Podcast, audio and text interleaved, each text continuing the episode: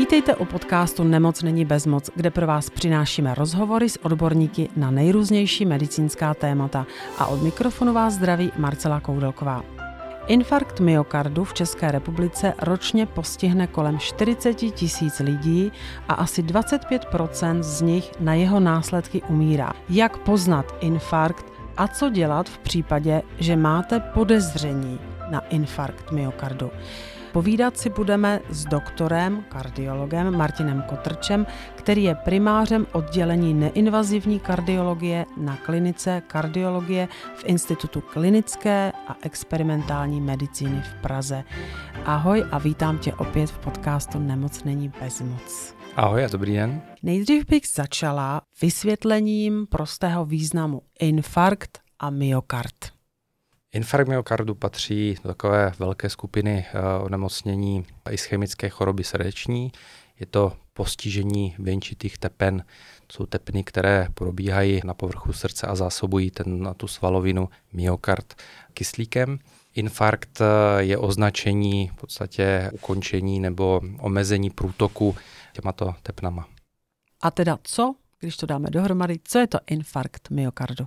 Infarkt myokardu je postižení těch věnčitých tepen a ve svým důsledku úmrtí části svaloviny eh, srdce. A ještě hodně často se uvádí, že je to srdeční příhoda. Proč příhoda? Nebo je to jenom takový terminus technicus? Asi spíš terminus technicus, který je víc používan v laické veřejnosti. Mm-hmm. Našla jsem, že se uvádí akutní infarkt myokardu. Liší se od nějakého neakutního? Infarkt myokardu je vždy akutní, je to záležitost, která, když dojde k úplnému uzavření tepny a vlastně v klidu srdce má nedostatek kyslíku, začne se projevovat třeba bolet a svalovina má v důsledku nedostatku kyslíku v podstatě několik minut až o hodin, než začne odumírat a tento stav bývá vždycky akutní. Chtěla bych, aby si vysvětlil, co se vlastně děje s tím srdcem u infarktu. Je to to, že je tam nedostatečné okysličení? Tak, stejně jak je třeba mozkový infarkt, ten princip je podobný prostě pro určitou oblast buněk. My máme nedostatek kyslíku, jde o akutní stav a to, co se děje, je, že buňky nemají vlastně substrát pro to, aby přežívali, začnou docela rychle umírat.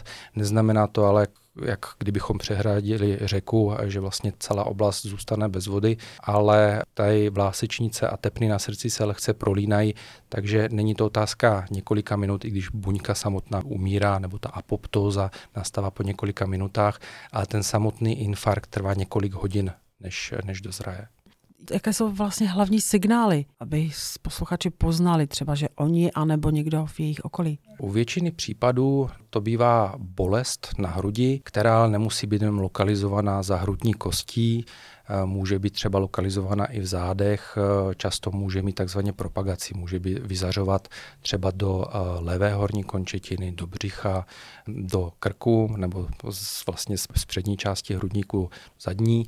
Nebývá to ale úplně ten jediný příznak. Je mnoho pacientů, kteří příznaky nemají a projevem může být třeba dušnost náhle vzniklá. Tohle bývá typické u pacientů, kteří mají cukrovku, Diabetici mají poruchu nervového čítí, častokrát to bývají neuropatie a podobným principem to funguje u srdce.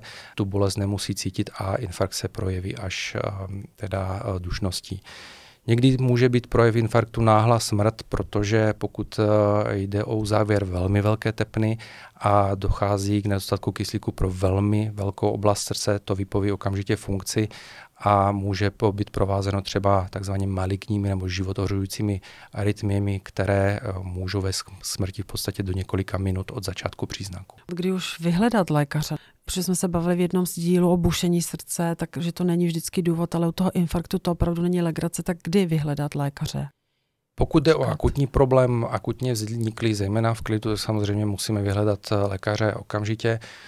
Ty projevy uh, jsou docela často sprofanované, vydáme o nich uh, různé uh, vlastně magazíny nebo i, i články, pokud začne bolest na hrudi s propagací, pokud je provázena třeba i hm, tachykardii, teda bušením srdce, okamžitě voláme záchranný systém. Tam diagnoza je stanovena na základě EKG a laboratorních odběrů. Pokud eh, ty potíže jsou spíše plíživého charakteru, objevují se třeba při zátěži, vlastně ischemická choroba srdeční mývá často typické potíže nebo eh, nějaké své typické projevy. Pokud jde o klidové potíže, volat si záchranný systém, navštívit lékaře. Pokud ty potíže jsou plíživé, jsou spíše při zátěži, je to něco, co jsme třeba ještě před týdnem nebo před měsícem neměli, je dobré vyhledat lékařskou pomoc. Někdy se může stát, že ty potíže skutečně začaly nedávno, ale nemáme je v klidu. Třeba v, když sedíme u televize, když uh, třeba si čteme, tak nejsou žádné, ale jakmile vyjdeme jedno patro nebo jdeme do kopce, tak se nám začne z ničeho nic hůř dýchat, začne bolet. Tam mluvíme o angině pectoris. Angina pectoris je bolest na hrudi. Pokud je nově vzniklá, mluvíme o nestabilní to znamená závažnější. Pokud je pacient, který má už známou ischemickou chorobu srdeční, je po infarktu, může být, že má část srdce nedokrven a to srdce může bolet při zátěži, ale třeba nemusí jít o jakoby záležitost, která je opravitelná, nebo, ale většinou takhle pacient už informovaný je. Platí pravidlo, infarkt myokardu nebo ischemická choroba srdečně velmi závažný stav a pokud začneme mít potíže, je dobré skutečně nechat se vyšetřit. Pokud ty potíže nejsou akutní, často nemusíme hned jančit. Bolesti na hrudi můžou být různého důvodu. Často jsou to třeba vertebrogénní, to znamená poruchy čití, třeba u lidí, kteří mají sedavé zaměstnání, může, uh, může jít o skřínuté žebro, teda nerv, může jít třeba o přepětí u lidí, kteří začali cvičit, víc uh, posilovali horní část hrudníku, tak ten hrudník může bolet. Typické pro infarkt je náhle vzniklá bolest, trvající spíše v minutách, které pak může být provázeno dušností, motáním hlavy, dalšími symptomy.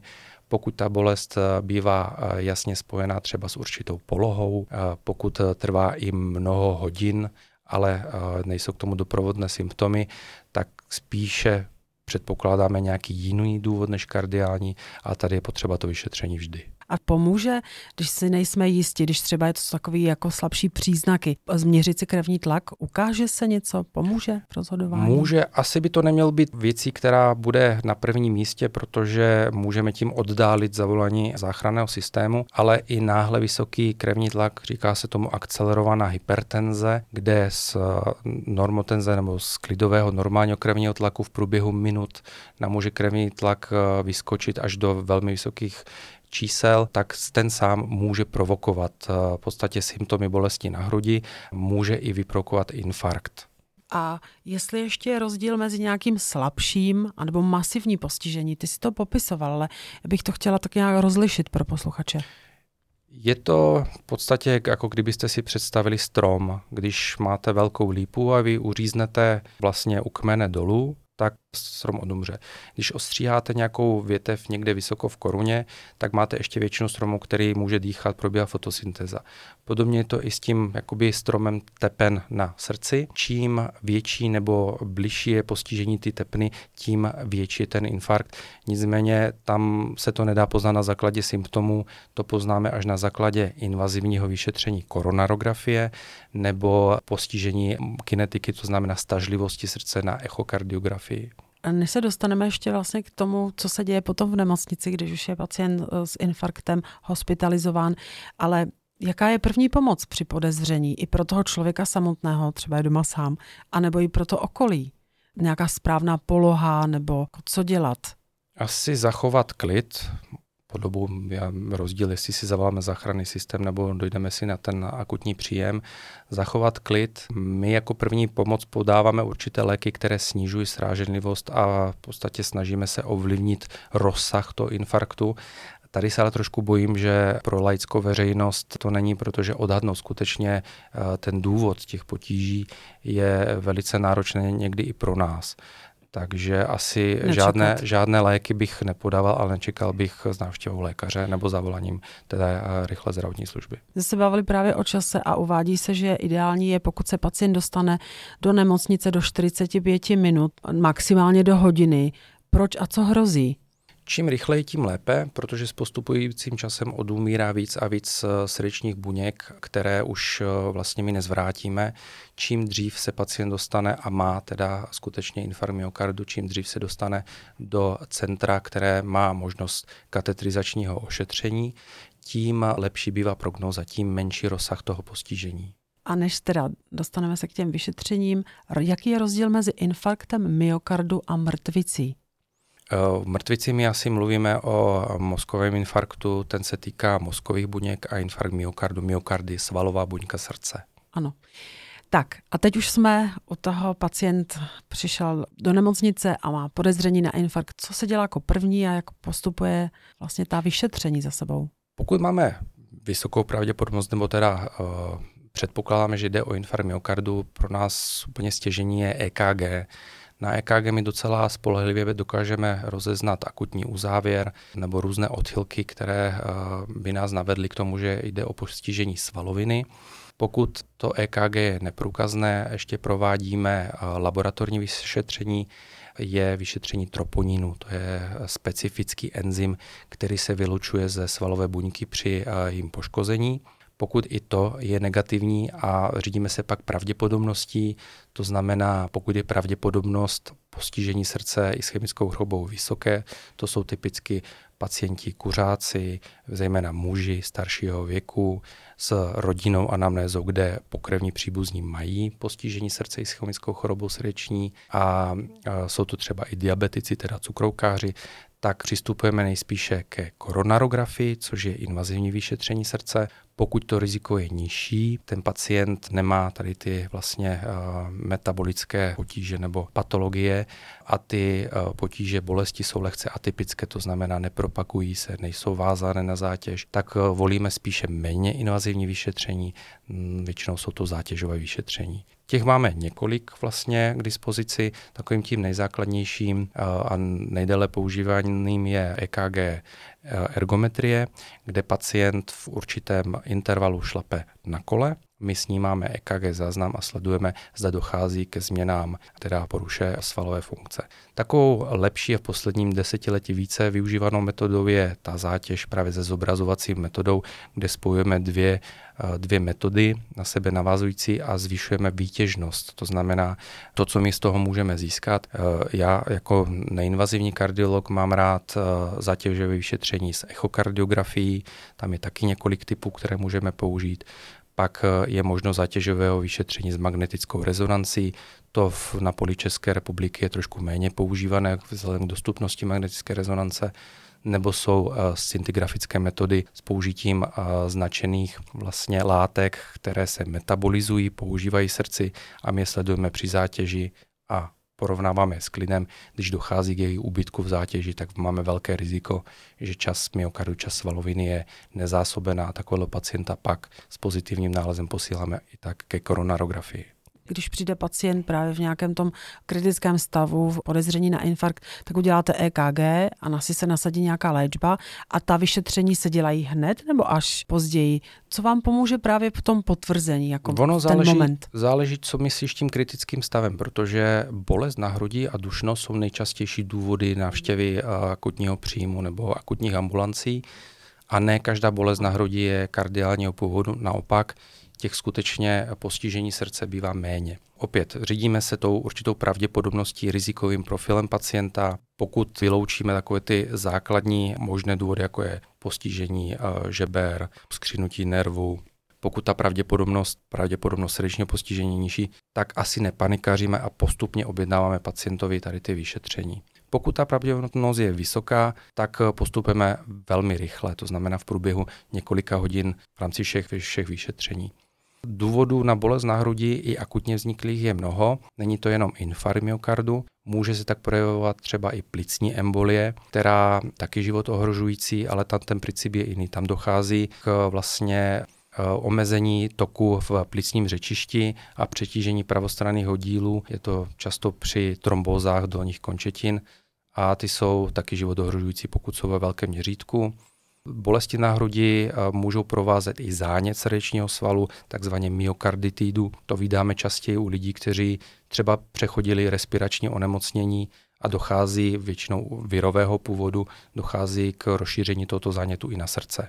Takže těch důvodů je více a právě my díky EKG, díky laboratorním metodám a těm základním eh, paraklinickým vyšetřením, jako je ultrazvuk srdce a rengen, dokážeme toho pacienta správně nasměřovat k určité terapii. Pokud máme vysokou pravděpodobnost a myslíme si, že skutečně jde o infarkt myokardu, tak pacienta okamžitě eh, zaléčíme léky, které eh, snižují srážedlivost krve. A je to proto, že my v podstatě chceme rozpustit tu sraženinu, která v té tepně vznikla a pak pacienta posíláme na invazivní vyšetření katetrizační. A dá se infarkt přechodit? Určitě skoro 30% infarktu myokardu mývá velice atypické symptomy. Jak jsem říkal, bývá to často u lidí s cukrovkou, kteří symptomy necítí. Pak máme skupinu lidí, kteří lehce svoje symptomy bagatelizují, tam varovné signály jsou skoro vždy.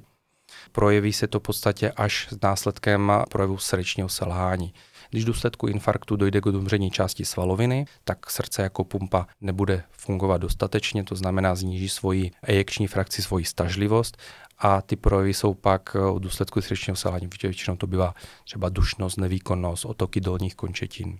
Dělá se preventivně EKG a říká, vy jste prodělal asi v minulosti infarkt. Může to tak být? Je, je to ten přechozený infarkt? Uh, někdy to EKG může být eh, abnormální, ale dáno vlastně konstitucí pacienta. Můžeme to vidět třeba u mladých lidí nebo u hubených lidí, kde ty kmity, které my sledujeme, jsou atypické a můžou vést k, vlastně k podezření na infarkt. Tam si potvrdíme nebo vyloučíme nějakou příhodu, zejména díky ultrazvuku, kde pokud na ultrazvuku je zcela normální stažlivost srdce, pokud to srdce eh, se krásně hýbe, tak nepředpokládáme, že by tam něco proběhlo. Pokud je pacient rizikový a má e, na EKG změny, tak uh, máme ještě více metod, které můžeme vyšetřit, včetně CT, koronarografie, to málo invazivní metoda, uh, v podstatě rengenologická. Pokud to riziko je vysoké, tak opět posíláme ke kateterizačnímu uh, vyšetření, které je takovým vlastně ultimátním, takovým zlatým grálem, které může potvrdit, vyloučit tu samotnou diagnózu a je samo, samozřejmě i léčebnou metodou. A na to bych se chtěla zeptat na ty invazivní možnosti vyšetření, které se používají u infarktu.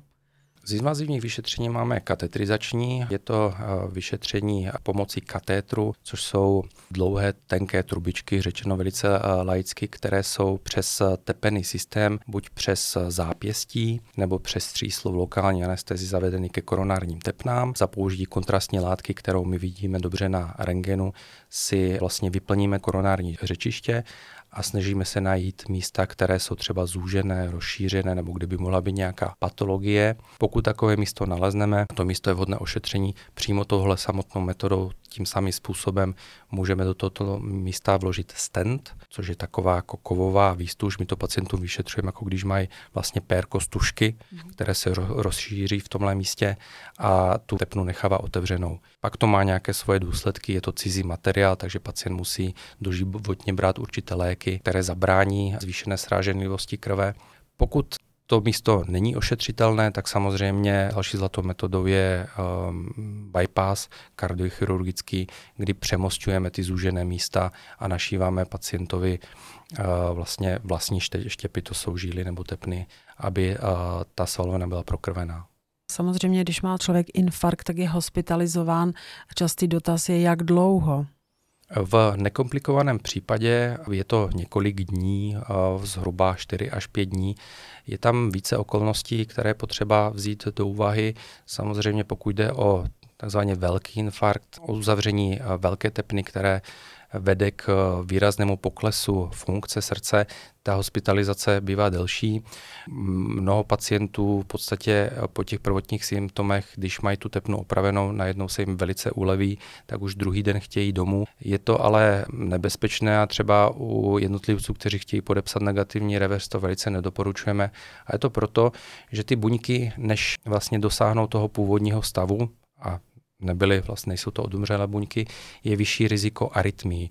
Ono v těch prvních 24 až 48 hodinách se můžou vyskytovat komorové arytmie, které my právě monitorujeme na jednotce intenzivní péče a samozřejmě, i když se nevyskytnou v těch prvních několika dnech, nastavujeme terapii. Protože jsou to léky, které můžou mít svoje nežádoucí účinky, tak sledujeme krevní tlak, aby nedocházelo k výraznému poklesu léky, které eh, jsou společně i na srdeční selhání, to znamená u pacientů, u pacientů, u kterých došlo k poklesu funkce, tak sledujeme i tepovou frekvenci, protože některé snižují tepovou frekvenci, některé výrazně sníží tlak, aby pacient stabilní mohl po svých odejít domů. Takže je to individuální. U toho nekomplikovaného, v podstatě v uvozovkách jednoduchého infarktu je to těch 4 až 5 dní. Co se děje potom, když eh, všechno dopadne dobře, tak jaká je péče potom o toho pacienta, jaká mu dáváte doporučení? Takovýhle pacient se už v podstatě dostane do spáru kardiologie a předpokládá se už do životní dispenzarizace, to znamená, pacient eh, po propuštění by si měl najít eh, v místě byliště kardiologa, který ho bude pravidelně sledovat. Jednou už měl patologii, ať opravenou na srdce, je potřeba sledovat, aby se tam nevyvinula opět, protože to riziko je malinko větší. Takový pacient bere skladbu léku, které snižují sráženlivost krve nebo lehce omezují vznik trombu. Je to antiagregační terapie. My používáme aspirin, kyselinu acetylsalicylovou v nižší koncentraci nebo dávce. Pak používáme statin, protože ten nejenom snižuje cholesterol a zejména takový ten špatný, který pomáhá usazování cholesterolu do tepen, ale má i dobrý účinek na remodelaci srdce podstatě statiny jsou velice demonizované v populaci, nicméně je to velice účinný lék a je velmi účinný v prevenci ischemické choroby srdeční nebo pokračování ischemické choroby srdeční. A pak samozřejmě podle rozsahu postižení se k tomu přidávají ještě další léky, vlastně beta blokátory, které snižují riziko náhlého úmrtí, protože snižují výskyt arytmií, pak pokud je tam snížena funkce nebo pacient má k tomu ještě vysoký krevní tlak, tak používáme určité skupiny léků, které brání dalšímu zvětšování srdce, takzvané remodelaci a snižují přitom i krevní tlak. Ty jsi několikrát řekl arytmie, tak kdyby se ještě vysvětlil tento pojem a co to znamená? Pacienti po infarktu nebo obecně pacient s prokázanou ischemickou chorobou srdeční mývá vyšší riziko maligních, to znamená závažných arytmií komorových, Tady je samozřejmě rozdíl, jestli pacient měl velmi časně ošetřený infarkt bez dysfunkce, bez vytvoření jízvy na srdci, proti pacientovi, který má těžké srdeční selhání, má jasně postižení, postiženou svalovinu srdce jízvou, který má velké riziko vzniku arytmii, pokud eh, máme takového pacienta, tak eh, je podle doporučených eh, postupů indikována implantace defibrilátoru vlastně pod kůži, který velmi často zachraňuje lidské životy. Ale to je pro určitou a indikovanou skupinu lidí. Ale jak jsi říkal, tak pacient po infarktu zůstává v péči kardiologa a tam se tato rizika podchytí, nastaví se léčba. Přesně, přesně tak. Spolu s, vlastně s péči kardiologa, který lehce vede ten životní styl, nejenom doporučí pacientovi, aby třeba přestal kouřit nebo více se hýbal. Je tam doporučeno minimálně třikrát týdně alespoň 30 minut aktivního aerobního pohybu. Kardiolog pravidelně sleduje EKG, životní funkce toho pacienta, krevní tlak, pokud dochází k navyšování, tak pak upravuje léčbu. Pravidelně provádí eh, echokardiografické vyšetření, jestli kromě funkce nedochází k zhoršování chlopeního aparátu. Podle potíží, pokud by se vyskytly, pak pacienta může poslat na zátěžové vyšetření, protože jednou pacient už měl infarkt, jednou pacient už měl koronární postižení, není vyloučeno, že to bude pokračovat a za několik let ta tepna může se uzavřít opět. Málo kdy u ischemické choroby srdeční to je hned akutní, většinou dochází k postupnému uzavírání tepny a právě při zátěžových šetřeních toto se dá odhalit. A můžou být nějaké následky infarktu a jestli může pacient třeba skončit i v invalidním důchodu právě po infarktu? Určitě ano, ty přímé následky jsou právě postižení srdeční funkce a může vést k srdečnímu selhání. Stává se, že u mladších pacientů eh, to skončí i transplantací u nás v centru ty eh, následky pro srdce můžou být eh, i v postižení chlopeního aparátu, protože pokud ta svalovina se přestane hýbat, pokud jsou eh, svalové buňky nahrazeny fibrózní tkání, dochází takzvaně remodelaci, zvětšování srdce a posléze i určitým tahem poškození chlopní a může docházet k nedomykavosti. Srdce, které je postižené jízvou, má riziko komorových arytmí, ty jsou závažné, ale může být eh, právě sekundárně na podkladě právě ty dysfunkce pak postižen třeba i fibrilací síní nebo jinými arytmiemi. A častěji muži nebo ženy mají infarkt myokardu? Je ta epidemiologie docela dobře proskoumaná. Do doby menopauzy jsou to jednoznačně muži. Po menopauze jsou v podstatě ty rozdíly se začnou pomalu stírat, protože ženy ztratí tu vlastně přirozenou ochranu častější asi ta ischemická choroba je u mužů. V tom vyšším věku už pak ty genderové rozdíly jsou menší. Jaká je ta přirozená ochrana u žen? Hormonální. A možná věkové kategorie, kde už jako je vyšší riziko infarktu myokardu? Je to v pátém decéniu a dále. Ten výskyt samozřejmě je to s kumulací nebo nahromaděním rizikových faktorů. To kouření má taky kumulativní charakter. Ve vyšším věku se začnou vyskytovat porucha uh, metabolismu cukru, to znamená cukrovka. Čím víc je těch uh, poruch metabolismu, včetně vysokého cholesterolu, tím vyšší pravděpodobnost. My máme zkušenost, že hůře stonají mladí, mladí lidé, protože to srdce jakoby není připravené. Mm-hmm. Takže infarkt v mladším věku a potkáváme se skutečně i s ročníka 30-40 let, kdy teda vždycky smutně poznamenáme, že se teda kosil v našich řadách, je, jak to srdce ten myokard není připraven, tak častokrát ty důsledky byly fatální. Čím vyšší věk, to srdce je lehce přetrénované a většinou ten důvod infarktu není náhlý uzávěr, ale postupná progrese toho plátu nebo toho uzávírání, takže tam takzvaně přetrénovanost toho srdce, takže ta, ten důsledek bývá trošku lepší než, než u těch mladších ročníků. A našla jsem, a teď bych prosila, jestli by to šlo vyvrátit nebo potvrdit, že je rozdíl ve výskytu například podle ročních období, třeba zimě, nebo když je vyšší vlhkost, je to pravda, nebo jsou to spíš nějaké mýty? Určitě eh, pro epidemiologa asi eh, by bylo možné najít eh, vyšší statistický výskyt třeba v ranních hodinách. Ta připravenost nebo ta, ta reakce srdce je často i na stres. Pro, pro mnoho lidí stres je ráno, eh, vstávání často v těch podzimních obdobích, eh, kdy člověk je více rozmrzelý, může vyskytovat ten infarkt, ale bohužel nedokážou to říct jakoby erudovaně. A v naše povídání bych uzavřela, jaké jsou tvoje tři rady nebo i víc pro každodenní životní návyky, aby jsme předcházeli infarktu myokardu. Tak základní, tak jak to říkám už eh, po několikáté, je starat se o svoji pumpu, která je jediná, stejně jak se staráme o uh, mozek, tak uh, schovat se k svému tělu dobře. Určitě zdravý životní styl, stravy, pohybu, nepodceňovat signály, které nám naše tělo vlastně ukazuje, protože ono častokrát se ohlásí i napřed dostatečným předstím, že něco není v pořádku No a třetí, asi nemám. Stačí tady ty dvě. Chovat se k sobě hezky a poslouchat svoje tělo. Přesně tak, to je velice pěkně řečeno. Já ti moc děkuji. Já jsem si určitě jistá, že tvoje rady a poznatky jsou velice cené pro posluchače a pomůžou se orientovat v dané problematice. Já se budu těšit zase příště. Naschledanou a děkuji, že jsi přišel. Děkuji za pozvání a naschledanou. Naším hostem byl primář kardiolog Martin Kotrč. Milí posluchači, děkuji, že jste byli s námi. Připomínám, že všechny epizody podcastu jsou na webových stránkách nemocnenibezmoc.cz a dále nás najdete na Spotify nebo Apple podcasty.